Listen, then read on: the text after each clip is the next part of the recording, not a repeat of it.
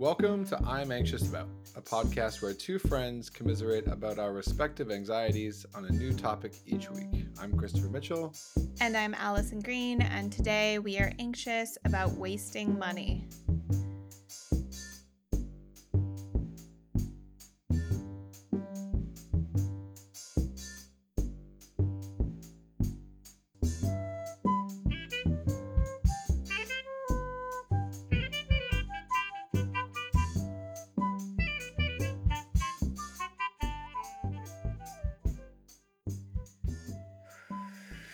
Yeah. Deep breaths.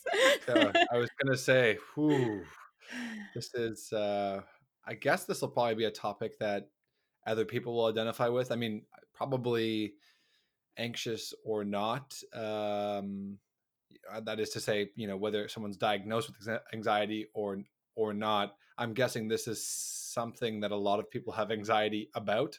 Yeah. It's not a pleasant sensation to realize, shit, that was a waste of money. And sometimes you know it's a waste as you're doing it, but you do it anyway. And sometimes it's only a realization that hits you later as you sort through your bank statements. But yeah, it sucks. Yeah. I mean, I think we'll get into this more, but I think there's levels to this, right? Like in some cases, you know, quote unquote, wasting money could be something where you decide to splurge on something that actually, you know, ends up not being a waste of money because you're, I don't know, you've been working hard for a month and you buy yourself something which could be construed as a waste of money, but actually it's a celebration of all your hard work. So maybe it's not a waste of money, you know, kind of thing.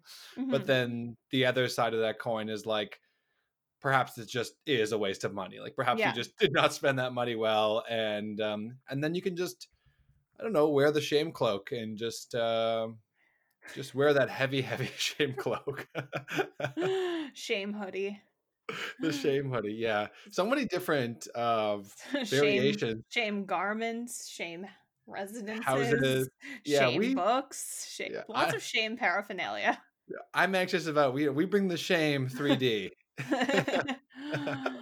Oh dear. So speaking of shame, Chris, on a scale of 1 to staring at a pile of money burning right in front of your eyes, how are you doing today? I like how clear this image is in my head. You know, I'm sure listeners will imagine this money burning before they. I think I would jump on the pile. You know what I mean? You would be a fire blanket. Yeah, exactly. I think I just forget about the scale and just jump on and try and save some of it. Where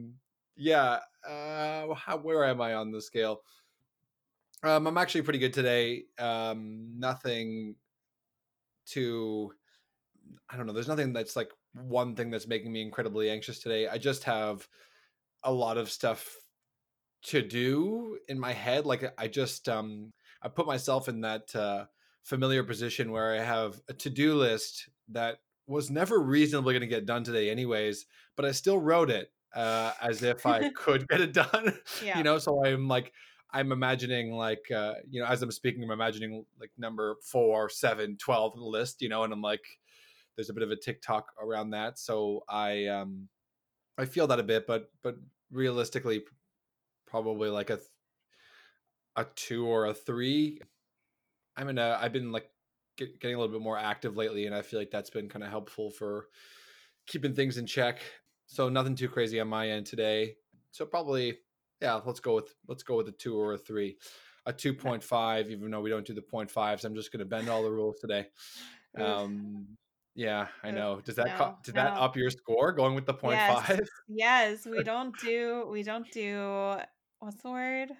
Fractions. We don't do fractions or decimals. Okay, so fine. Then I will give myself a 2 today, which that is probably my lowest score. That also agitates me because when it's a 0.5, you're supposed to round up. So my inner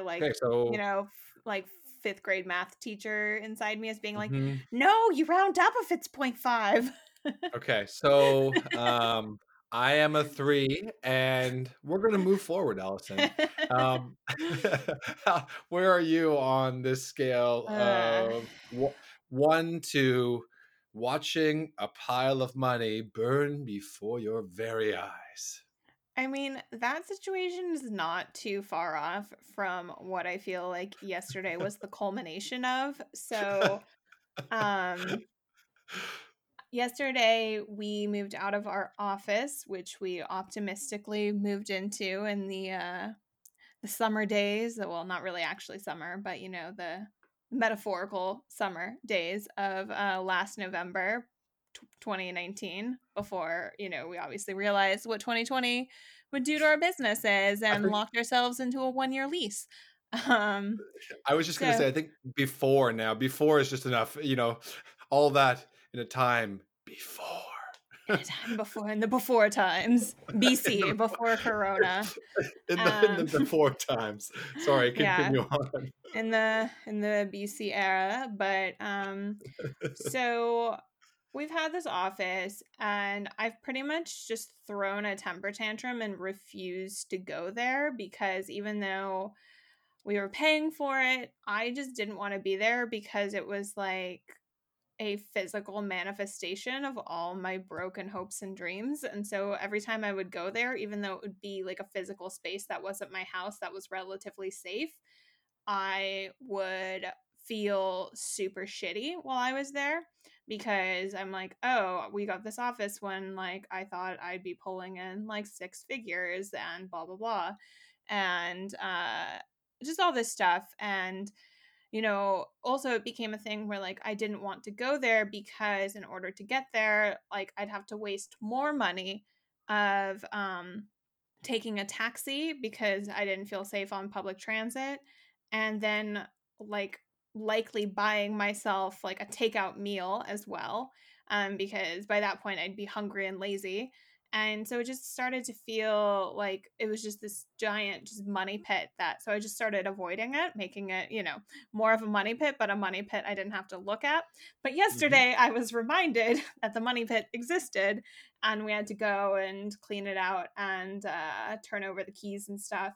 So that obviously triggered a lot of anxiety in me, just like, you know, it wasn't that big of a waste of money because office space in Sofia isn't that expensive, which is why we, you know, didn't just like 100% just break the lease and we're like, peace. But like, you know, it still didn't feel great to, you know, deposit that money, never to be seen again all that time. And so I think I'm just kind of dealing with the anxiety of having dealt with that yesterday. So I have a little bit of like an anxiety hangover.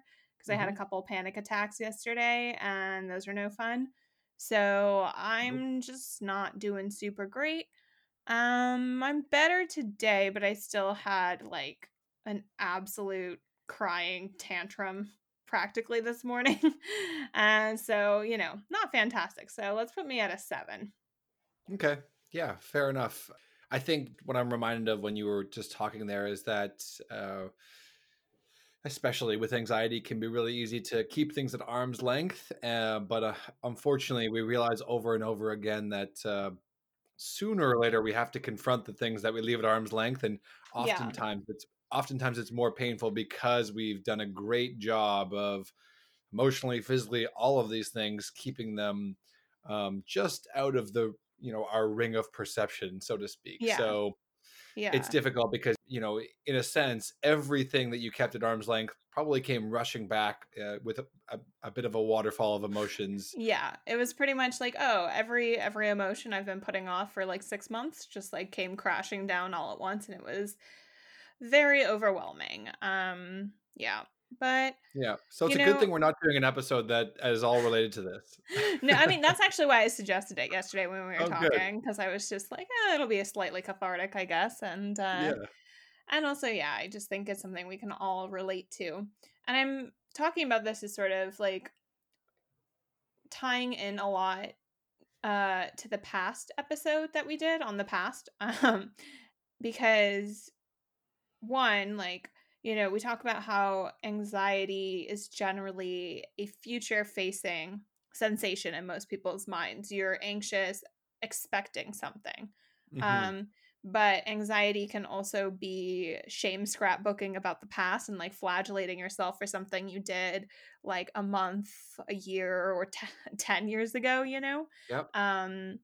Both can be anxiety. And so this is kind of more of the latter kind of anxiety, and anxiety about the past because you already wasted the money.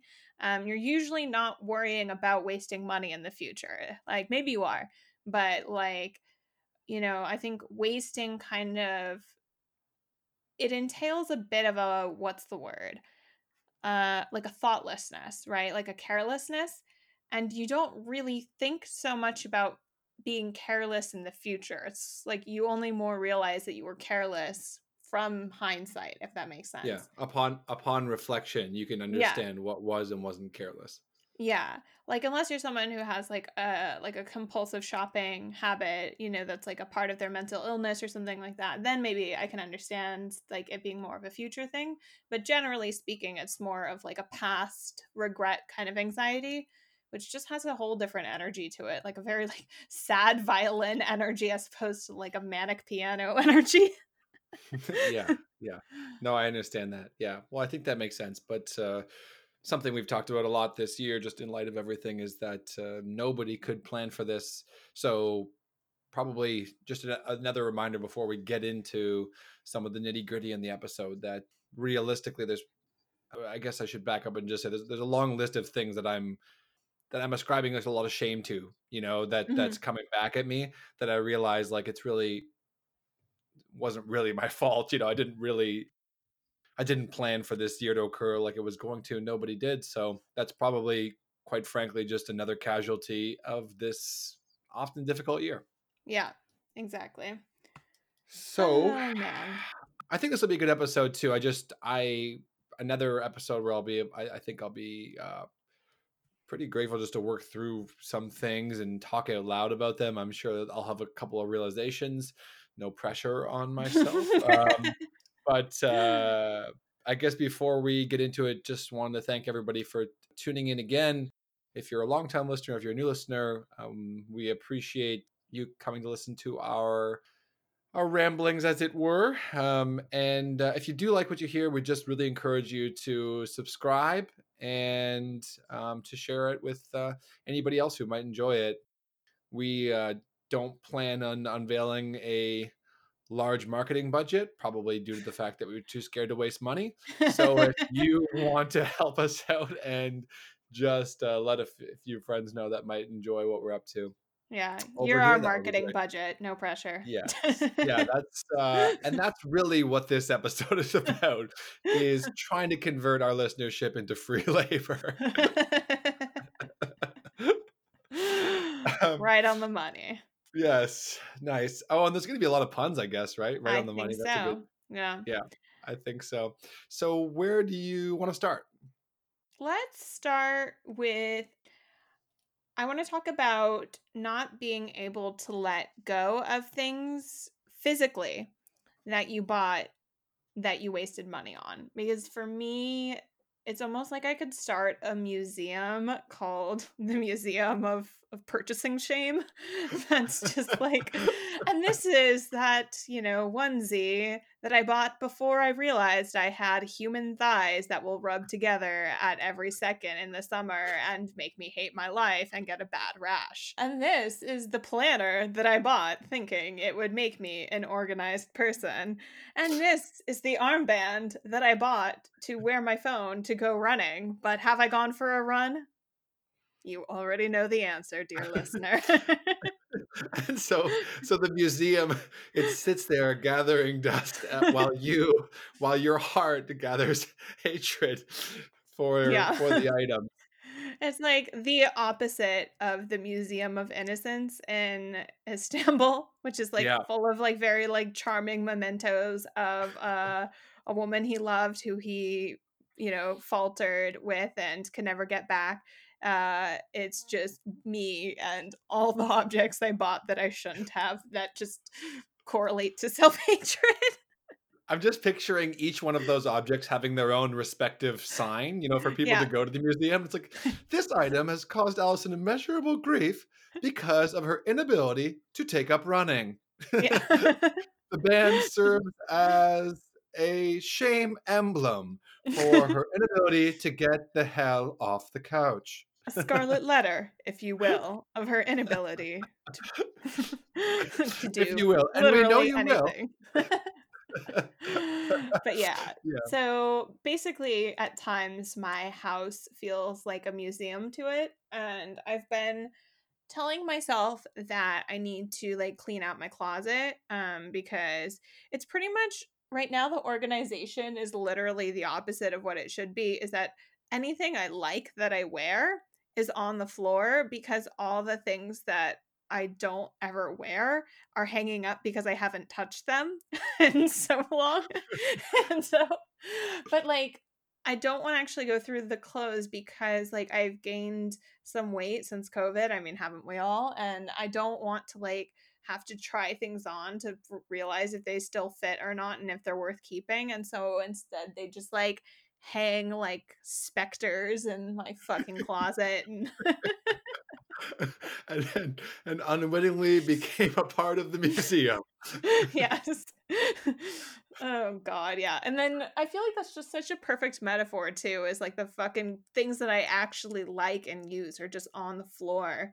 Whereas everything that I'm ashamed of is just hanging in clear view. Like it makes no sense. Yeah. I mean, this is something I think people are going to resonate with a little bit because we sort of develop these strange systems unwittingly, you know, like I'm sure you never sat down. You're like, okay, so if I put all the things on the floor, you know, and then I put these things in the closet, like it just sort of happened where all of us, you drew lines unconsciously that now you won't cross. And you all of a sudden you realize like you're in the middle of this grid and you're like, how the hell did I draw all these lines? Yeah, you know, exactly. Here I am. I'm not quite as bad with that. But that's largely because I'm pretty obsessive about researching the things that I'm purchasing to just a ridiculous degree. And, you know, it often comes to a point where like I need to order it because there's a deadline. So I just like make a, you know, I don't know, I guess like a relatively ill-informed decision at the last minute and just order it from Amazon, like the cheapest option or something like that. Mm-hmm. But it's the same thing. Do you remember in the restaurant episode, I was talking about how when I sit down and I have a menu in front of me, like I just can spiral because I'm like, well, there's three options I really like. Yeah. And, you know, and then I will ask the waiter or waitress like 4 questions regarding the 3 choices that I have. Yeah. That's kind of what I do with internet research. And I think I'm okay at it, but because I put so much time in on the front end, I have such high expectations for what I'm getting back on the back end. I think I like put this, whatever this item is, on a pedestal before it even arrives. Oh, absolutely. And for the most part, I'm pretty good at just being like, oh, you know, it was worth it. I got a good deal on it, whatever. But if the opposite is true and something arrives, which I'm just, I don't know, appalled by, like it can easily send me into spiral mode. Oh, 100%. Or like unreasonable outrage mode. Yes, that is my default mode, is unreasonable outrage. Like, how dare I deal with the consequences of my own actions? This is insane. So who do I speak to about this? I want to speak to my own manager. So I have an example of this. Like a month ago, Bree and I don't order in that much food. So when we do, we like scour menus for quite some time, especially me. I'll go through it with like a fine tooth comb or whatever. So I'm not the easiest person to live with. Anyways. Well, as you were saying that, I was like, I got newfound respect for Bree for being also a person who has to comb through the menus. I'm like, I always knew I would like Bree when I finally meet her, but now I definitely know I'm going to like Bree when I finally meet her. Yeah. Like, I mean, like I have my positives too, you know, but this is one of those things where anyway, like this story kind of will put a cherry on top of what I'm trying to say here. So Bree is like, we're hungry and whatever. And she's just like, look, Chris, I found a Chinese restaurant that like, it looks like it's pretty well reviewed. Like you're at the gym. This is back in the time when you could go to gyms. And she's like, I'm just going to order it. Like, it'll be good. What do you think? And I was like, okay, sounds good. Let's do it. And then like, I see the Uber Eats, like, so you can hear Coach in the background probably. Anyways, so I'm at the gym and she sends me this Uber Eats, like, I guess like picture of what she ordered and whatever. And then like, I noticed, like the first thing I do is notice that like there was some sort of like campaign that like we could have used a code to apply to it that like would have taken money off. So like, I'm already like, oh, damn it. Like, so then like already I've started to like spin myself into like a certain place. And then the meal arrives and like, it's the worst Chinese food I've ever had. Like, it's just like, I'm not like a terribly picky guy. I was super hungry. I wanted to like it so bad. It was like this like strange gelatinous beef that like looked like it was lab made. And I was like, I can't do it. Gelatinous beef sounds like it should have been a punk band in the 80s. That's true. I probably would have listened to them, but I wasn't going to eat it. And then I tried the other dish and I'm like, not into it. And then, you know, I'm a reasonable enough person to know like, well, it would be ridiculous of me to like turn this on Bria and be like, you should have ordered better. Cause like, that's just like what a piece of shit I would be. So I like, don't go that route, but I'm like, I can't accept it either. So I decide to like open up a case and I'm just like, listen, I'm going to send you pictures of this meal.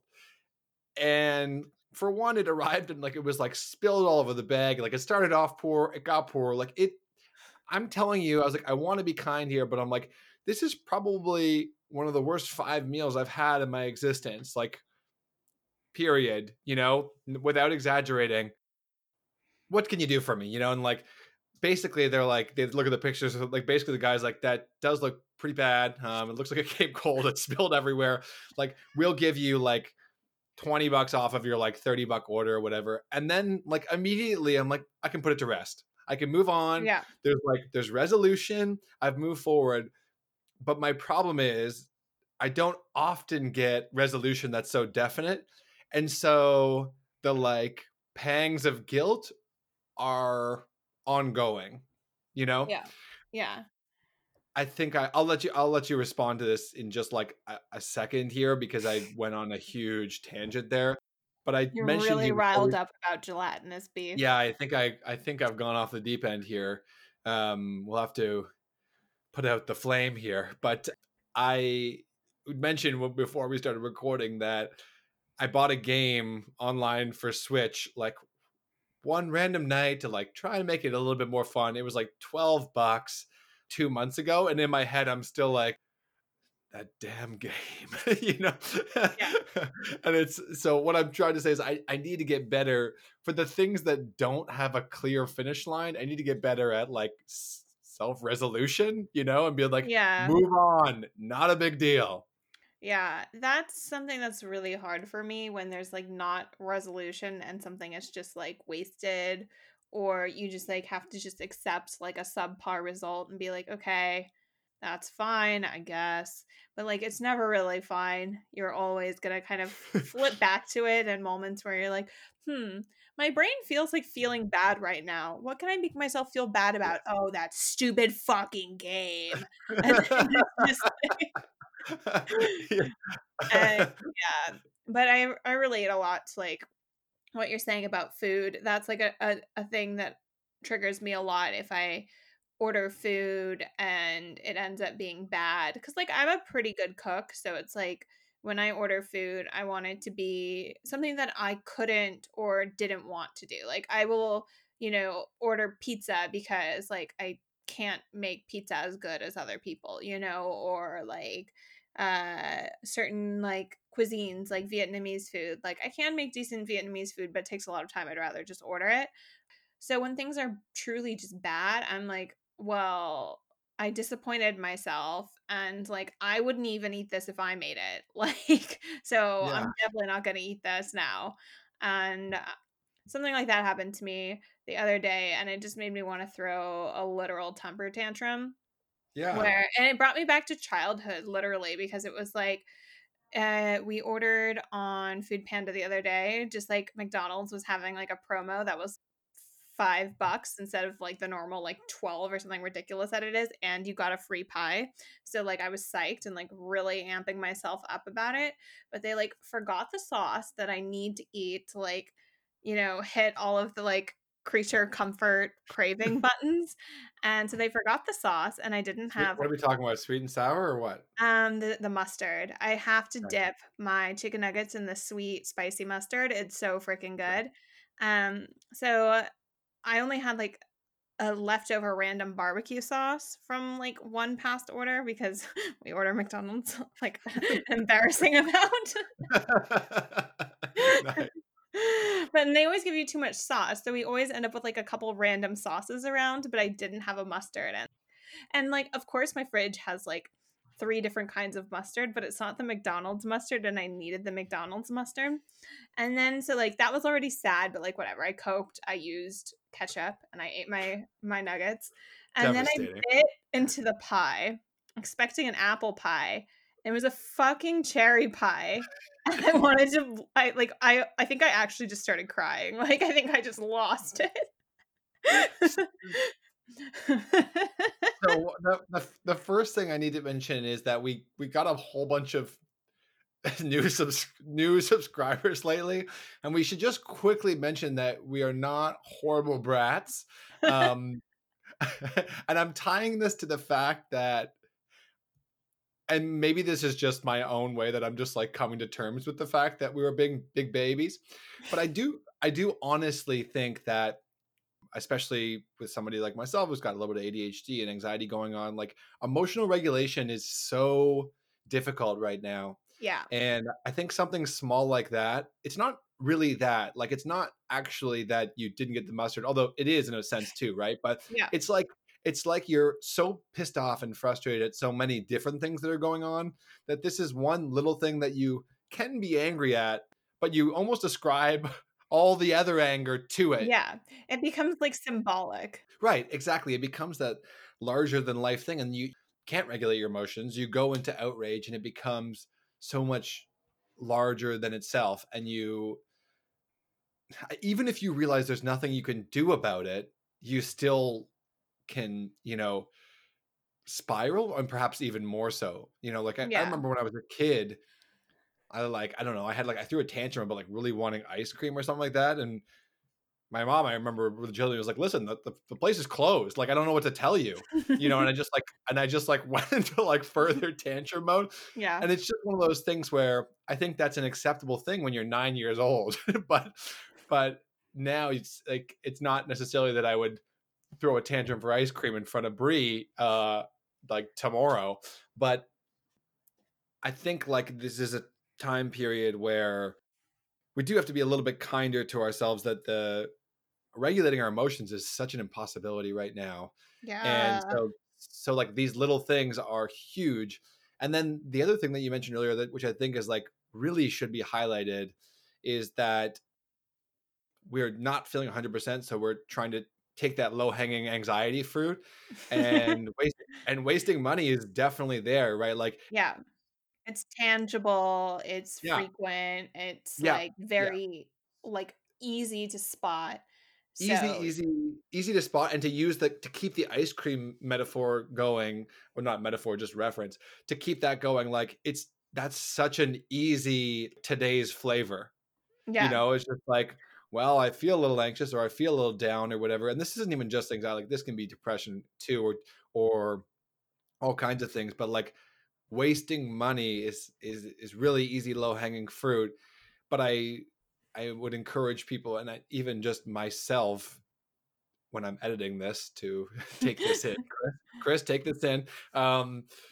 Is just to understand, like, if there's nothing that can be done about it, it's not worth wailing on it, right? So like in this instance, let's say I'm really pissed off about this Switch game, which is like in and of itself a little ridiculous, right? But like the better approach rather than like avoiding my Switch and not playing it so I don't have to see the like logo of the game. The more reasonable approach would be like, okay, so either A, accept that since you can't see the future, you can't know what you're going to like for sure. So don't berate yourself for some, like it's impossible for you to have a 100% success rate on knowing exactly what you like. And two, I don't know, watch the trailer for the game or something like that. You know what I mean? Like these are things which are borderline like productive and helpful for the future, like collapsing into a pile of used human, you know, like it's just not very helpful. I'm like, is my webcam on, Chris? That's how I feel like I look right now, a pile of used human. I was picturing the clothes on the floor, you know, like the that you were talking about before, and then the pile of used human just came to me, and I thought I'll roll with it. And I figured you were either going to really love it, embrace it, or be like, Chris, what in God's name is a pile of used human? It. Good. Well, I'll let you respond to some of that passionate speech. There's so many things I want to say, so many directions. Before we get too far away from the thing that sparked this, I wanted to talk before about how you mentioned agonizing over buying big things, you know, and like you need to do tons and tons of research. And I found I'm the same way as well, but to the point where like I delay the purchase to the point that when I finally purchase it, I almost like don't want to use it. And there's like this massive opportunity cost from delaying it, you know? So like for classic example, a like high grade professional camera, right? I've been wanting a decent like camera just to take my photography up to the next level for about 4 years. And I could have afforded a new camera for about 3 years. This year probably wouldn't be the best purchase, but let's move on from that. And, but like now I've been dealing with a subpar camera and now my camera is just straight up broken and doesn't even turn on. And so there's like this big opportunity cost in delaying having bought this because now I've like gotten disenchanted with photography, like have lost like all interest in it. Mm. When I get the camera, I'm probably going to buy a camera that's like a little bit outdated for what I actually need or is not even what I need anymore because I haven't even let any skills develop in, you know, over the past couple of years to where the point where I would actually need a better camera again. You know what I mean? I think there is something to be said about like agonizing over something so much to the point where like, you don't make a decision for so long that the product almost becomes kind of like worthless at a certain point to you. Does that make sense? Yeah, no, it does make sense. And that's probably something I need to keep in mind as well, because I can sort of continue to over-research, if that makes sense. Yeah. And just sort of at a certain point, I think it just becomes obsessive, right? And you just have to figure out what that point is. And it can be helpful to have a partner who knows you well to be like, you know, especially if it's like not a big product, you know, like... Mm-hmm. I also know myself well enough to know that I'll make the best of it. Like if it's a, I don't know, let's say a hockey bag, because it seems like a very Canadian example and it's something I bought recently because I literally absolutely needed one. And of course, ironically, the season was canceled 4 days after I bought it. But that's neither here nor there. But anyways, like it came down to a certain point where it was like, it was almost the realization like, okay, so Chris, this isn't a camera, you know, like the margin of error here, it doesn't really matter. Probably just go for something that's a good deal. And it's probably not going to be life-changing. Right. And so that's just something that I try to keep in mind. Like, is this a life-changing purchase? You know, if it's not, then just go forward with it and like do your best. But it's, I think in some ways, all the topics we talk about lead back to some similar roads. And in this case, like the wasting money thing, it seems to lead clearly to me, back to the whole like perfection thing, right? Like why would we be perfect at choosing the right thing every single time? Like unless you have those skills, right? Like the whole like omnipotence seance thing that we always kind of go back to, like, why would you get it perfect? And so it kind of strikes me that like we probably ought to just revert back to that good enough mentality and just be like, I did try my best under the circumstances. Like I did my research, and maybe just be like, I'm going to give myself 24 hours to research this or whatever. Like if it's a big purchase, like a camera, I'm going to give myself 1 week to research this. I'm going to message friends. I'm going to check Reddit. I'm going to do all of these things, and give yourself a deadline and be like, and Sunday night, I'm buying this damn camera. Yeah. Right. And then and this is not something that I've actually utilized, but in talking about this, I realized, it would be helpful for me to have that deadline and be like, I need to get this done. I'm going to buy it one way or another. And then I know I can just hang that flag or that sign at least on the purchase and be like, you tried your best. You know? Yeah. And at least you removed the I'm not going to make a purchase out of the options, because that's what like lets me delay and delay and delay is like I keep thinking that, well, another option is just not buying anything. And really that's the option that I want to do most of the time, because I don't want to deal with the anxiety of potentially having bought the wrong thing. So then I usually will just be like, oh, well, I guess that can wait. I guess it can wait. It can wait. It can wait. But if you have like a fixed deadline and you're like, I'm buying something by the end of the week because I need it, and this is my only time to research it. So it's like that sort of artificial time constraint that can be really helpful for people with anxiety. Because otherwise, you just put it off and put it off. And then you just deal with something that's like subpar or incomplete for a long time. And then by the time you actually finally make the purchase, then maybe you start flagellating yourself for not having bought it sooner. Like, oh my God, this makes my life so much easier. Why the hell didn't I replace this before? Yeah. And I guess one problem is just that worth is really subjective, right? So like was this worth it? Things which are almost entirely subjective are difficult in the realm of anxiety, because it kind of depends on your mood that you're in already when you think about it. Yeah. And I think that's another thing. Yeah. I think it also depends if you're someone who operates from like a scarcity mentality or an abundance mentality.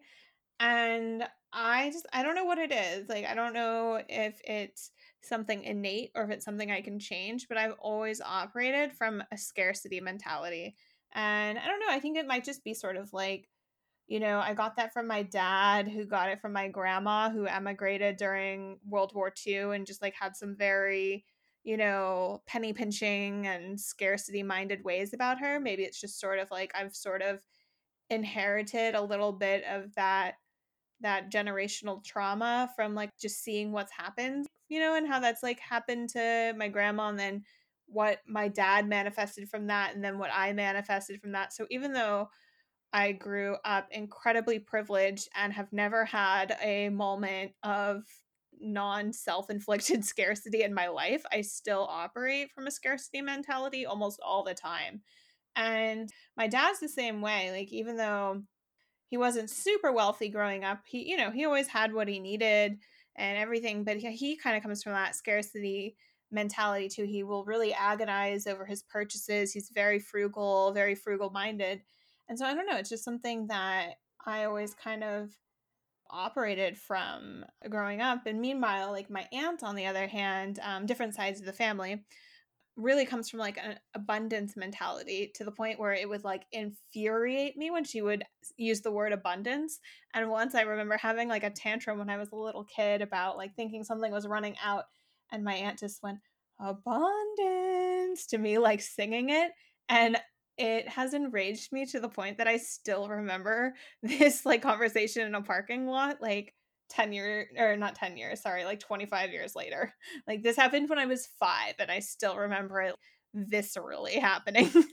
And so I think people who stress about wasting money often have issues with coming from a scarcity mindset, that there aren't enough resources and you allocated your resources poorly and now you have to like make up for it. I'm incredibly impressed you knew what the word abundance meant when you were 5, but I'm also not surprised. I knew enough to at least know that it was mocking, and I hated it. Well, and you've also crystallized the memory. And knowing you, I know you literally went back in that moment to the like literally little Allison looking up and being "You son of a bitch!" Like son of a gun. Yeah, no, yeah, I literally did. Like I think I was having a tantrum in like the Whole Foods parking lot, which is like, could it be any bougier? Like, could I be any more of a fucking diva having a tantrum at age 5 in a Whole Foods parking lot? Like, Jesus Christ. How privileged California do you get? But I mean, I think all of that makes sense though. And I was just thinking about where it stems from for me. I don't know. I think like I always just wanted to have enough, you know, like I think my goals have never been related to wanting the biggest and the best things. Like I'm often very comfortable just not keeping up with the Joneses. I mean, my television's from 2007 and I bought it on sale from a Walmart because it had no case for it. Like literally off the shelf. I was like, oh, I'll give you $450 for this. And it's like, it still serves us well, you know? And so I'm careful like not to spend when I don't need to. At the same time, I want to be able to spend on the things that I would appreciate. And sometimes that means like, I don't know, my brother he messaged me last year during the playoffs of like when I'm a big sports fan and the Leafs were in the playoffs. And he was like, Chris, like, this is a batshit crazy idea, but would you want to go to the game tonight and just like splurge on last minute tickets, you know? And in that case, I was just like, I'm never going to forget this memory with my brother and screw it. Like, you know what? I work hard enough that I'm fine with it. You know, I'm going to spend it. At the same time, my relationship to money has changed a lot since I started working for myself in 2017, because I can almost, you know, figure out what work was done. You know, like if I paid $250 for the ticket, I can almost, you know, roll through the Rolodex in my mind of purchases, or, you know, look through the transactions almost visually and like spot a money that I made around the same amount. And I'm like, well, I guess that's gone. You know what I mean? Like, yeah. I can sort of like match the transactions, and I have to be careful not to do that. Yeah. And more to think in like a macro lens of things, especially considering some months are going to be good and some months aren't going to be as good. And it's like riding that wave is as difficult as it is, without trying to match purchases to make sure you're fitting in that shame. Yeah, just gotta squeeze it in any way you can. Yeah, just find ways to. You may not want to get certain clothes from your closet, but you will always find the shame cloak. Always, and it always fits. Like a glove. Because you've been eating too much in quarantine. Wah, wah. Yeah. So I want to also take this to one incredibly specific thing that I constantly hate myself for, which is not canceling subscriptions in time. And then just like looking at my bank statement and being like, womp, womp. Like, but then also not necessarily acting on canceling that subscription in that moment of shame and actually making something productive of it, but being like, you know what, that shame, that was such a nice hit of shame. I think I'd like to repeat that in exactly 1 month from now, because there's also a part of me that's like, maybe I'll change and be the kind of person who actually does listen to my Audible credit this next month. I know you've got more to say about this, but I have a specific example too of, I have an email newsletter, right? And like, I've recently decided that it's not worth the money that I'm spending on it. So I'd like to switch it to a different platform, but I just really haven't got around to it. But they send me an estimate once a month anyways for like what my bill will be. So that's a guarantee, right? But I've also been snoozing the previous records of like what my estimate will be, to constantly remind myself that I need to like do something about this. And so literally my email inbox, I get like a month, like every month now, because I've like snoozed so many, they're just like constantly coming back at me. I get like 1 in 3 days, I'm getting an email that's like, fix this, middle trip, you know? Like it's become this like horrible carousel that I can't get off of, because it's I can't figure out. It's a phone that just keeps ringing and you're like, where did I hide the phone? Yeah, exactly. So it's like, I've almost created this system now where it's like, I can't avoid it, but it's almost too much. Like there's too many reminders to the point where I'm like, house of shame. Yeah. Like MailChimp's already barraging me once a month, but like past Chris has created, you know, so many different ways that I'm sort of cracking the whip on this, that like, it's almost come to the point where it's become comical, because it's like, not this again. Like I see it and I get a reaction. So I'm finally going to deal with it shortly, but I just wanted to share that hyper specific example too, yeah, where it's like, it's something I need to move on, but I also know the work that's going to take to transfer over to it. So it's like, again, it's like this thing where it's like, I know it's not the best use of my money, but that transfer is going to cost me like 10 hours of frustration, which will probably lead to like at least 1 frustrating or 2 frustrating days. And as we know with anxiety, 1 or 2 frustrating days can have an effect on the week at large. So you're like, so you almost stretch out longer. Yeah, yeah, exactly, right. So you know what you're signing up for, and I think that can be part of it. With in this case, I think it's probably a little bit over the top. I mean, in some of your cases, I'm sure it's just a matter of actually just like emailing them back and being like, I don't want this anymore. Yeah. No, in some cases it's literally like 3 clicks, but I still just, I don't want to admit that it's like, I'd almost rather keep paying $12 a month to pretend that I'm someone who will use Skillshare than to actually unsubscribe. It's worth the $12 to me to think that I care about self-improvement and will do something different. that's a really interesting point though, because that's a mentality I can relate to, and that's a mentality I'm sure other people can relate to. Like you invested in something which you know will have positive connotations. Like if you really do dive into Skillshare or whatever, and you're really using that, it could have a really positive effect, but you never get around to it. But then admitting that you're not going to use it is another thing altogether, right? Because then you're a source of anxiety, because you feel like you're closing the door on like this like person you could be if you suddenly had like motivation and follow through and all of these magical things that don't seem to come so easily when you have a mental illness. And it's like, it's almost like there's this shining light in this door and you're trying to get to the door, and then you're like, should I just close the door? No, I think I'll just leave it open, but I won't actually go near the door. You know, I'll just look at the open door and pay $12 to the open door, but I won't actually go near the open door. It's that closet again. It's self-populating. It adds clothes itself, and you don't want to open it because you're like, oh gosh, there's so many more clothes in there now. I'm trying so hard not to turn around and look at my closet as we talk. Every time we talk about it, like for some reason the door is open because it's just mocking me, and it's like every time you say the word closet, I like feel my eyes creep back towards it. I'm like, nope, gotta face forward. What is it? Is it Home Alone where like he has those nightmares about the closet coming alive? I can't remember the movie. Do you know the movie I'm talking about? No, but I'm scared of closets as it is, because I've seen too many horror movies where like demons possess closets. So like okay. I actually cannot sleep in a room with an open closet door. Okay, so that's for another episode. Yes, I'm anxious about closets. Writing it down. Yeah. Writing it down. I think we might have to do that actually someday. I think so too. I added three potential episodes to our list just now as we were chatting.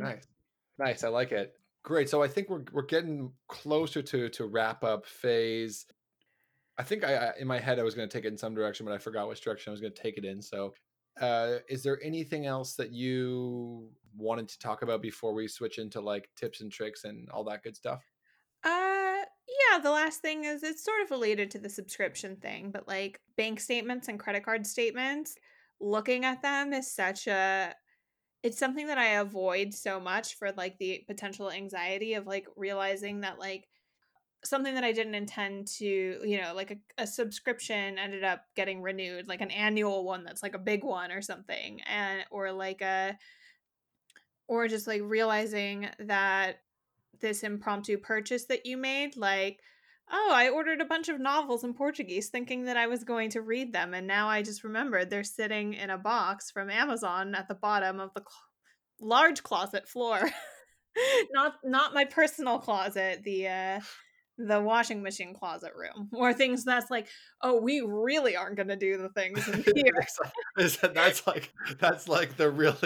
That's very low on the totem pole. It's the closet's closet, basically. That's where dreams go to die. Oh yeah. Staying in their Amazon packaging on the closet's closet floor.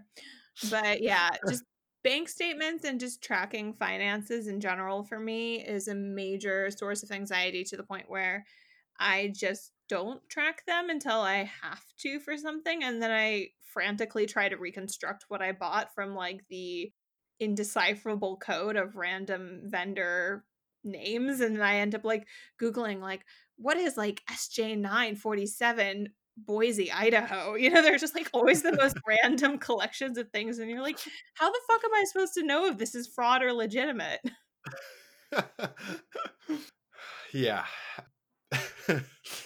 Yeah, I think, sorry, I'm just picturing that, because I've had to do that in the past, rifling through old statements and stuff like that. And this is a good transition into tips, actually. I now use a software program called Wave, where I've created categories for different purchases, and I have like a system that's really quite easy. Like I have the transactions, I like literally file them away and click a little positive check mark that like files it away as that I've reviewed it. And so it makes it a lot more manageable, because when I go to check out how everything's doing, I have like clear charts, and then I just go to like transactions and just go to, you know, the ones I haven't filed through. I make sure that, you know, we talked about timing before in other episodes. I make sure that I'm doing it, you know, at a good time when I'm not like frazzled at the end of the day. Mm-hmm. And I just go through it carefully and figure out exactly what everything is. And oftentimes I'll just take an initial sweep through, and I'll file away 75% of the transactions where I know exactly what they are, and leave those SQ942s for another moment, you know, and then, but because I've already, you know, gone through 75%, a lot of that weight is taken off for me to go through. And the other thing too is, you know, I'm a big believer in the fact that we can't really make decisions unless we can spot patterns, right? And so like, mm-hmm. I need to look at, okay, so this charge keeps coming up every month. It's costing me $65 to run a mail, you know, my brain is collapsing on itself. It's costing me $65 a month for email marketing. Am I making $65? You know what I mean? And I can start to actually put those pieces together.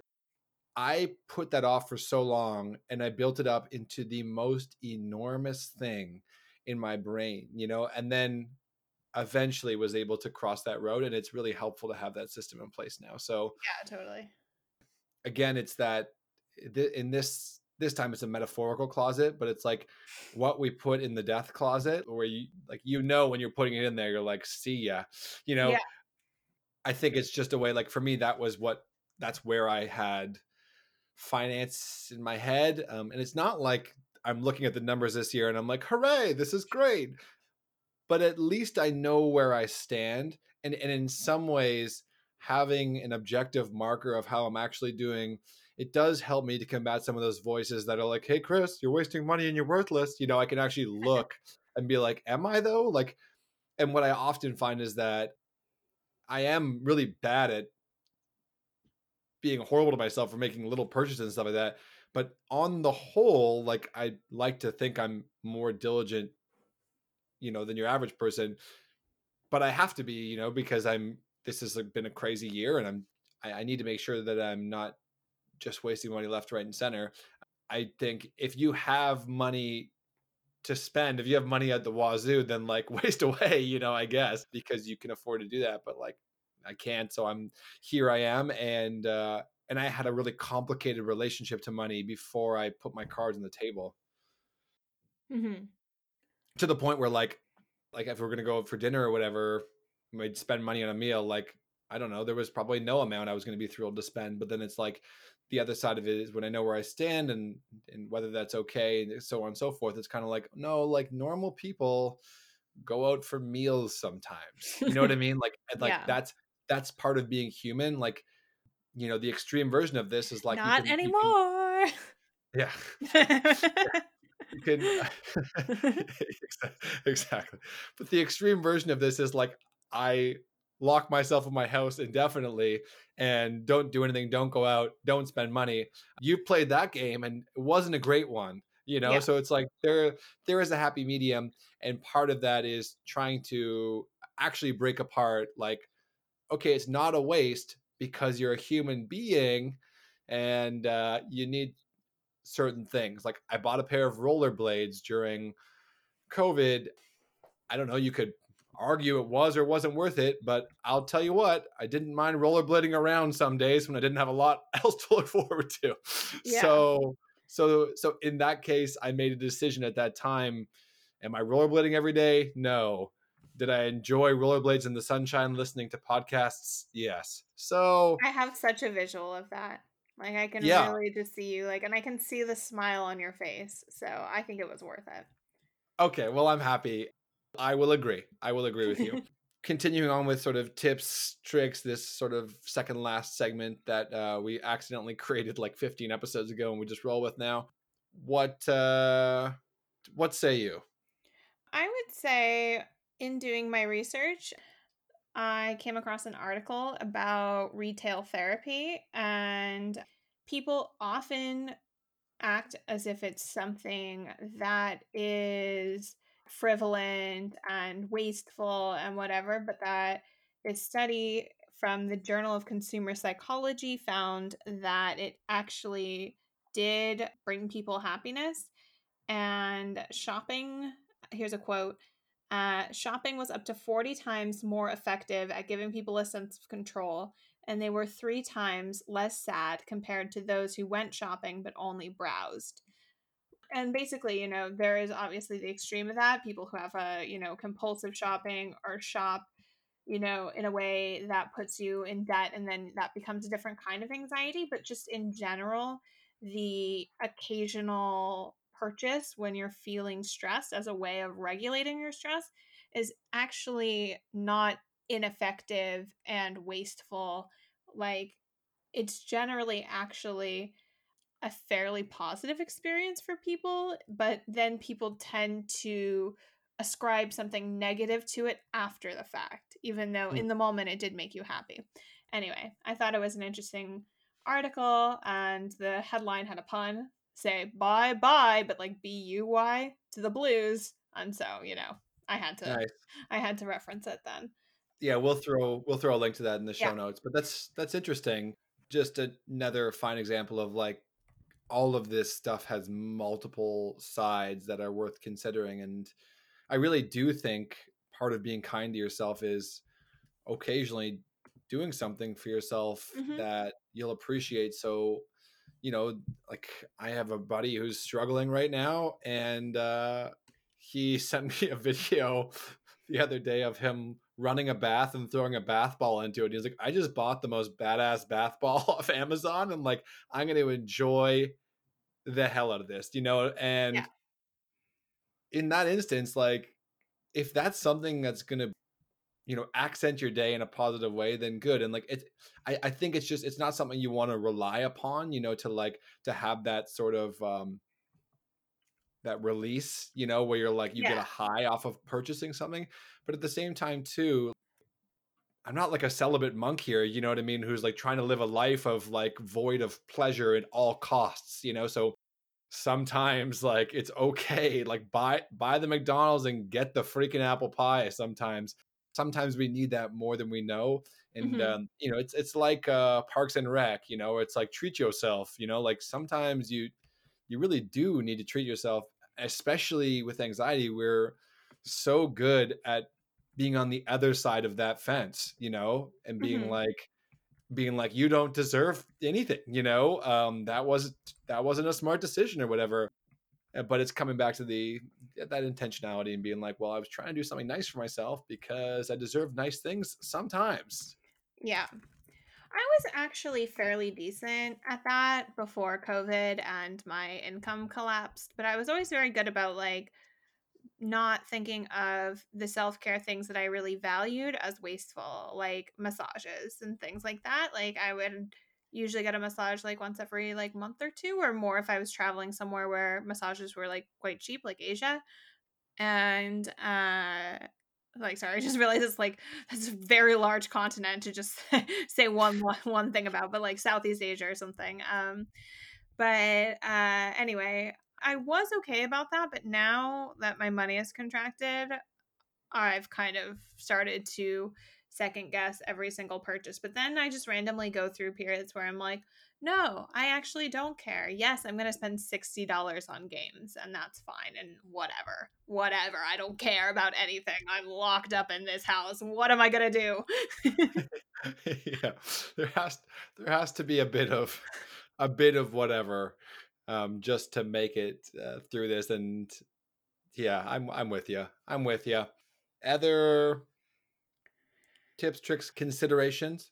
Yeah. So for people who struggle with their closets, literally, or just in general, like getting rid of stuff that no longer is serving them any purpose and or has like guilt attached, I read that Marie Kondo book, The Life-Changing Magic of Tidying Up, like several years ago before she had a Netflix show, you know, like the hipster I am. And I actually found it really helpful at dealing with a lot of like the shame elements of getting rid of purchases. And some of it's a little like foo-foo, you know, like say thank you to the, you know, objects that you're getting rid of. But in a way, it was a really helpful exercise for me because I was like, thank you for making me happy at the time that I bought you, even though I now think that you make me look like a disgusting trash bag. But thank you, you know. Of course, there's always like in my like quote practices of gratitude, there's always a little seasoning of self-loathing in there, but you know.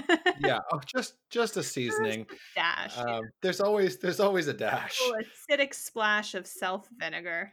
Yes, exactly. To go with your, what was it, collapsing pile of human or whatever. Yeah, I forgot exactly what it was.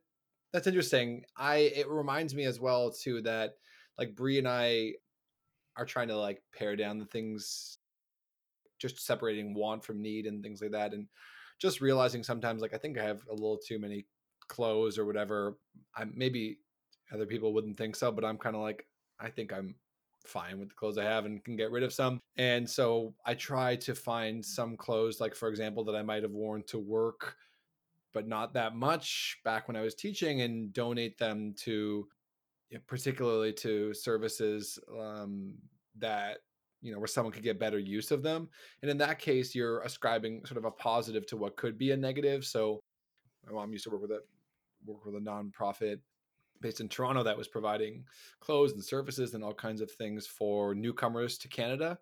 Mm-hmm. And, you know, I have if I'm having a difficult time for some reason, like parting with clothes because of the wasting money sort of thing, I think it would be pretty easy for me. It is easy for me to part from that idea that the money was quote unquote wasted if, you know, there's another use there's another function there. Like I'm going to be able to give back. And so I won't go to that place and think, oh, I wasted however many dollars in that shirt 5 years ago, whatever, because that shirt ideally will go to good use and better use. You know what I mean? Mm-hmm. So yeah. I want to look at more ways that I can maybe do that, you know, and when I do get a new TV, like what can I do with the old TV where I'm not just putting on the curve? Where can I give the things that I'm giving up or whatever that I feel like I might have, you know, quote, wasted money on, where I can ensure that I don't feel like it's a waste, if that makes sense. Yeah, exactly. I think, you know, there's always places like women's shelters or, you know, youth mentorship programs for clothes and for like job, like specifically like job interview type clothes. There's lots of organizations that that do that sort of work. So it's just a matter of finding something like that. I tend to look like here in Bulgaria, unfortunately, poverty is like quite high. And so there are always people looking through, you know, the trash and recycling bins around. So I know that if I put something off to the side, you know, and just make it clear that it's not garbage, but just put it in the vicinity of it, like off to the side, people will always find some use out of it. And like, you know, it won't just go to landfill, and it'll hopefully make someone's day a little better. And of course, you know, that goes for like things that are actually still useful to anyone but you. Like, you know, don't do that with like, I don't know, like a shirt that you bled all over or something, like that can actually go in the trash. But, you know, being mindful of, you know, people have different levels of like want and need, and something that may have served you really well a couple of years ago might not serve you well now, but it could do well for others. But then there are things that will no longer serve anyone well, like, you know, that white shirt with horrible yellow underarm stains, like, is not gonna do anyone well. Like that, you know, don't. That's for the closet. That's for the death closet. Or the garbage. Yeah, that's for whatever your closet is. Like whatever the deepest abyss you can find in your house, put it there. Yes, exactly. That's for a different layer of hell. Yeah. Find a vortex. Yes. Chant an incantation, summon a dark demon, read sections of John Milton's Paradise Lost, and then just you're off. I think this is actually, you know, a good place to end the tips, in that it just, unless you have something more to say. Actually, I'm realizing I have one more thing to say, which is just that maybe the reframing is helpful there. Like, I know I bought a brand new camera when I was living in Istanbul, and of course, you know, you're wondering, oh, is this going to be worth it, whatever. And I felt like it was pretty worth it right away. But I used that camera to work with, and this is like not painting myself in any, I'm not intentionally painting myself in any light of charitable Chris here. Like I could do better, you know, but I used the camera to take pictures of the, basically the Syrian refugee crisis was happening. There was 800,000 or a million Syrian refugees in Istanbul at that time. And there was a community center there. So I took some pictures of like the programming at the community center and wrote an article about it. You know, in that case, it was just a kind reminder that there are so many things that are more important than money. And so the money that I paid to buy the camera, it quickly became like, I stopped thinking of my camera as something I spent money on and started to think about my camera as something I could do good with, you know? And so it was almost like I reframed the physical products. Sorry, I should like be like screaming a pun. Yeah, thank you for Syrian refugees. I really appreciate you derailing. Sorry, that was a very emotional moment for me, and you've derailed it. So, all kidding aside, I don't feel that way, Allison. You're all good. I've interrupted many a passionate diatribe of yours, so. The very last thing I was going to say is just as far as wasting money goes, I used to buy a lot of books. You know, I don't buy a lot of books now because I especially at this particular moment, I just don't have hundreds of dollars a month to spend on books. So I use the library fervently, you know, and so it's like, yeah, I can't own the book and put it on my shelf after, but I put little flags throughout the book as I'm reading it and write notes so that I make sure I take the part of my book with me, you know? And so there can be systems, you can develop systems around, you know, look at something which you might be spending a fair bit of money on, and you can, you know, take efforts or make an effort to think about, okay, is there a way you can still, in my case, you know, appreciate books without spending a lot of money on it? You know, so there can be things where it doesn't have to be so cut and dry. It doesn't have to be, well, I can't spend money on books, so I guess I'm done with reading. You know what I mean? Yeah. It doesn't have to be all black and white, but sometimes the anxious brain really likes black and white because it's easier to cope with mentally. Shades of gray and rainbow just make you overwhelmed by all the choices. So sometimes it's very easy to think in just black and white. Yep. I think that's 100% true and very well said. Do you have anything else you want to add? No, we can move into our wrap up section. So Chris, while I flail around mentally, having not prepared for this moment, despite it being 30th. What are you patting yourself on the back for in the past week? Well, sorry, flail around mentally. There was something about that I just really liked. So flail is one of my favorite words. It just paints such a picture. The word is almost like onomatopoetic in a way. Like, even though it actually isn't, it feels like it sounds. Is there a word for that? Yeah, I think so. I think there's potential in it. And I'm happy you said onomatopoetic as if you can't think of anything to pat yourself on the back for, just pat yourself on the back for the flail imagery along with the use of the word onomatopoetic. But that whole tangent was just my stall mechanism. So I will come back on course here.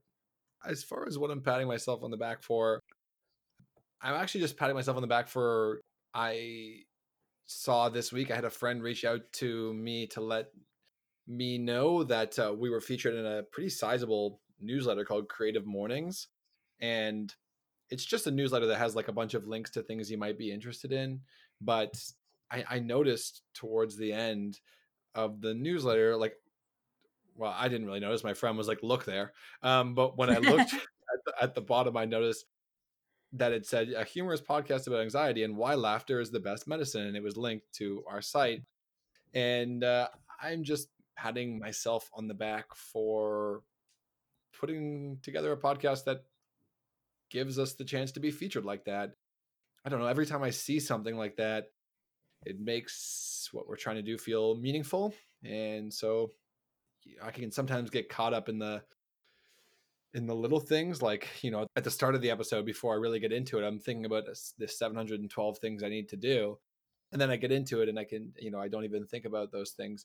But at the same time too, like, these little bits of recognition, they do help to, you know, make me realize that despite the fact that we're not rolling in income from this show, it seems like something we're doing is leading us down a good path, and the people who are finding our show seem to be enjoying it. So I hope that's the case. And if you are, subscribe. But yeah, I guess that's what I'm patting myself on the back for. I don't know if that's like a legit thing I can pat myself on the back for.